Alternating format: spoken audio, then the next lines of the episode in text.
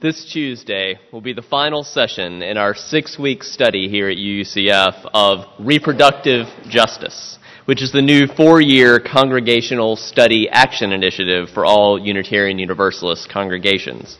As some of you will recall from my sermon a few weeks ago, the term reproductive justice refers to the intersection between reproductive health and social justice. And on this Mother's Day Sunday, I'm reminded of one of the curriculum's suggested activities called Telling Your Story Questions for Reflection. We took turns reading one question each from a list, and each individual was invited to pay attention to the question that resonated most with his or her life. Then we took time to listen to one another's stories. As I share some of those questions with you this morning, I invite you to notice which of these questions resonates most with you and your life story. There's a set of questions for parents and for what they term non parents. You can decide whether you like that term or not. Um, for parents, some of the prompts were Did you intend to have children when you did? What factors influenced your decision to have a baby or keep the pregnancy? Did you have role models or other resources to help you raise your children? What major life events have impacted or are impacting your parenting and children? And what were the what are or were the major challenges of parenting for you? Physical, emotional, spiritual, financial, sexual, social. For non-parents, the prompts were, do you want to have children? Why or why not? If you have actively decided not to have children, what factors influence or have influenced that decision? Do you have role models or resources to support your reproductive choices? And how is your life impacted by not having children? Physical, emotional, spiritual, financial, sexual, social. Now, although we don't have time this morning, the, the, same time we had in class, to listen to one another's stories, if one of those questions particularly resonated with you, I invite you to share your story with me or with one another at a future time. For now, I will share with you that for both me and for my wife Megan, the most resonant of those questions is, do you want to have children? Said differently, the question is, do you want to become a father? Do you want to become a mother? I'm 35, Megan is 32. We moved through the season of weddings when we seem to be constantly attending weddings, marriage ceremonies for our friends, and we're well into what you could call the season of babies in which we're regularly attending baby showers and birthday parties for the children of friends and families. Indeed, this afternoon around 12:20 or 12:25, you're going to see me make a beeline for the parking lot because we have to go to the first year uh, birthday party of our the son of uh, Megan's cousin. But we do not feel that the time is right for us to start trying to have a baby ourselves. We both feel like we already have too much responsibility with our careers, which arguably is its own form of giving birth. But that balance may shift in the next few years. We'll see. In the meantime, Megan is asked at least weekly by friends, colleagues, or strangers if she has any kids. Not does she have a baby, but kids, older babies, and plural. She's seen a marked increase in this question since she turned 30. Some of you may be able to relate. In contrast, a stranger has never come up to Megan to ask, so how many master's degrees do you have? Or how much of your writing have you published? Um, you can perhaps also guess that I'm asked the question, do you have kids? Much less frequently. I get it occasionally, but I don't get it almost every single week, as she has for almost two years now.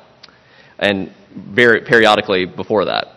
At the same time, I can't count the number of times that someone has warned me or Megan of the dangers of having kids after 35, as if this were news to us, that we'd never heard that before. At which point I'm told the dreaded words, advanced maternal age, are put in bold-faced on your medical chart.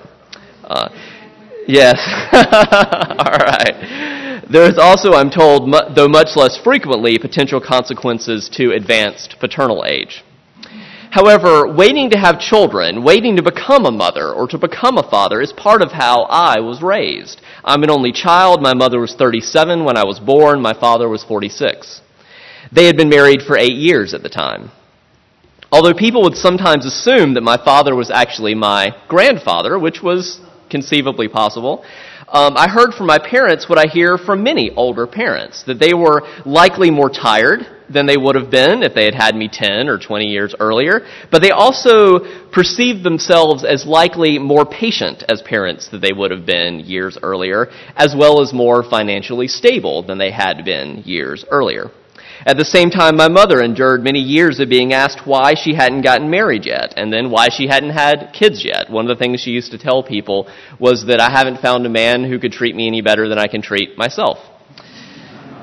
What I'm building to, though, is that as many of you have experienced personally, in perhaps different ways from the ways that I'm naming, this is just my story, and I'd be interested to hear yours at some point. But parenthood in general, and Mother's Day in particular, Ashley helpfully named some of this earlier, can be painful or neutral or celebratory depending on one's history and one's circumstance. To again use Megan as an example, which be assured I have her permission to do. uh, Mother's Day is a complicated holiday for her, not only because we don't have children, but because her mother died when she was 21 after a long struggle with complications related to juvenile diabetes. I'm also reminded of my friends, Adam and Sarah Walker Cleveland. They're a few years younger than I am. Adam's the associate pastor at the First Presbyterian Church of Ashland, Oregon. Sarah's a PhD candidate in spirituality at the Graduate Theological Union in Berkeley, California. Writing about his story, Adam says, I am the father of three, only one of whom is living. My wife and I were expecting twin boys until, until her water broke on October 4th, 24th, 2010 we were 19 weeks into our pregnancy. We had no choice other than to deliver our boys, and so Micah and Judah were born at 6:49 a.m. and 6:54 a.m. on Monday, October 25th. They were both alive when born, and we held them for a few hours before they passed away. On December 30th, 2011, we gave birth to our third son, Caleb Elijah, 8 pounds 4 ounces. We're deeply in love with him and are experiencing all the things you'd expect from the new parents of a newborn baby. As a way of processing the loss of their twins, Adam started a blog called Dazed Dad Reflections on Family, Fatherhood, Loss, and Grief. And one of the most important results of being so public about his grief process is that Adam has found many people have shared their story of reproductive loss with him. In many cases, stories that likely would not have been shared otherwise, and in some cases, stories that he's been told had never been told to anyone before. Adam writes that realizing what parenthood looks and feels like when you have lost children gave me a deeper appreciation for the fact that Mother's Day and Father's Day have a possibility of being horrible days for many people for all sorts of different reasons, as well as joyous days for all sorts of different reasons. Now, two Sunday afternoons ago, after leaving UUCF, I drove to Lewes, Delaware for the spring CUUMA retreat, which stands for Chesapeake Unitarian Universalist Ministerial Association. We love abbreviations in UU land. The, the focus of our retreat was better negotiating intercultural conflict, such as the different expectations that different cultural backgrounds have about whether, this is just one example, whether communication should be direct or indirect, whether communication should be expressive or non expressive. And one of the lessons that I took away from the tre- retreat is the aphorism that intent does not always equal impact. To give one of many examples we explored, someone could come to you with a problem, be full of expressive emotion.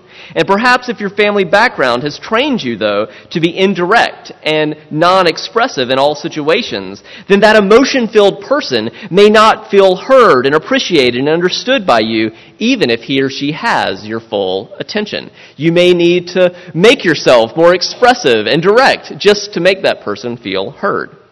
Now, we spent a little more than two days um, exploring intercultural conflict in much more nuanced detail. But the important point for this morning is that increasing our awareness that in- intent does not always equal impact. And despite our best intentions, another person's experience of our words and actions may be radically different than our intent. And Mother's Day can be a classic example of intent not always equaling impact. But before proceeding, I should qualify again that if Mother's Day is one of your favorite times of year, please, by all means, continue celebrating in a way that is meaningful to you and your family. My desire is simply to expand the possibilities of how we can all make meaning out of Mother's Day.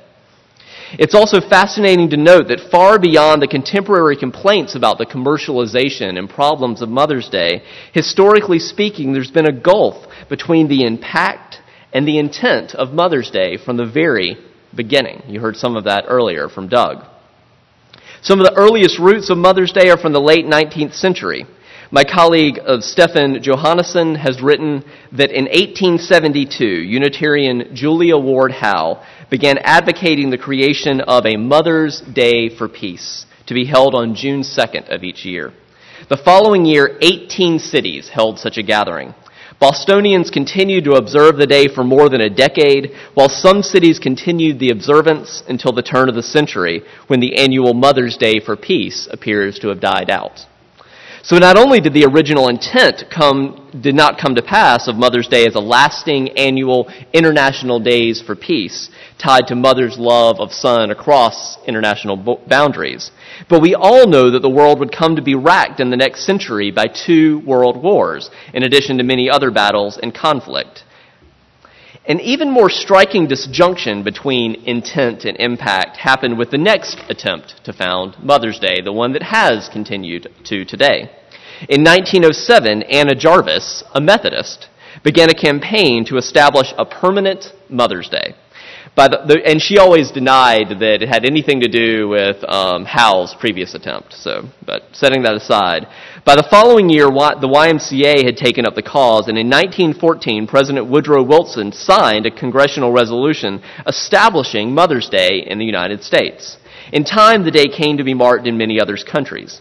But Jarvis was troubled by the commercialization of the day, saying, I wanted it to be a day of sentiment, not profit.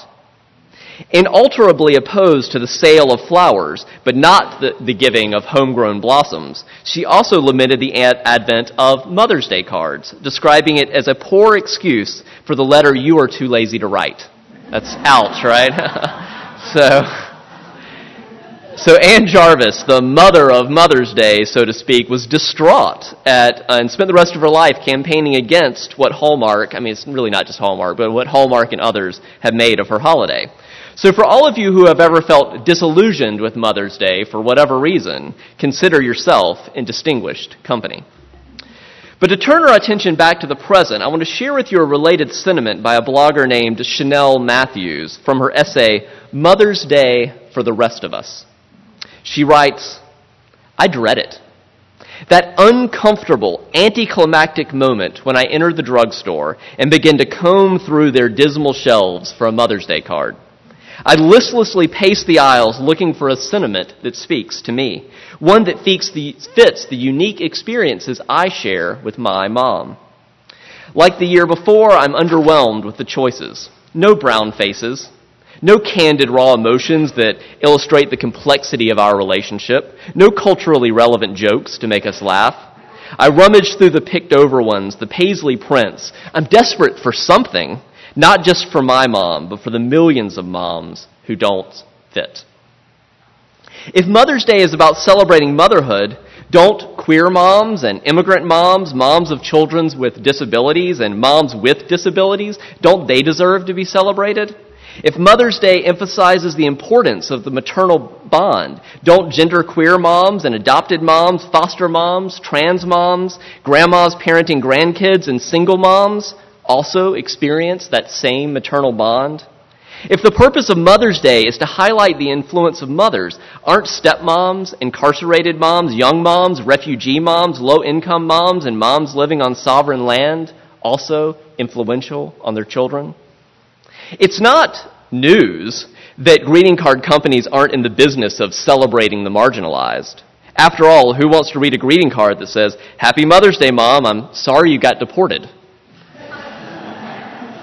but whether they highlight our stories or not, we exist. And the mothers and the mothers whose lives are not being reflected on greeting cards, they're in need of something that can't be delivered, that can't be worn, and that can't be eaten. They need policies. Policies that accurately reflect the reality of their daily mothering lives. They need affordable health care. They need citizenship. They need access to healthy foods, to transportation, birth control, self-care time, and support. They need second parent adoption minus the red tape. They need safe spaces from domestic abusers. They need visitation rights, affordable, safe housing, culturally relevant education in languages their families understand. They need less shaming and more policies in place that make it safe and secure to be the kind of moms they know they need to be for their children. I've taken the time to share that aspect, that excerpt of Chanel Matthews' words with you this morning because she captures some of the same spirit as our Unitarian foremother, Julia Ward Howe, that she did more than a century ago in her call for an International Mother's Day of Peace. My hope this morning has been to open up the possibilities for what Mother's Day can and should mean today and in years to come. And this focus on the diversity of what Mother's Day at its best must entail is also why I scheduled Flower Communion on Mother's Day this year. Now, I'm open to suggestions about when to schedule flower communion in the future, although my current inclination is to schedule it around the same time as the DC Cherry Blossom Festival. I figure let the National Park Service figure out when the flowers are going to bloom, and so we don't have to worry about it. But for this morning, the intent is for the diversity of these flowers before us, in part to symbolize the diversity of what motherhood and mothering means. But beyond that symbolism for Mother's Day, flower communion always means the diversity more broadly of the unique gifts that each of us freely choose to bring to this congregation.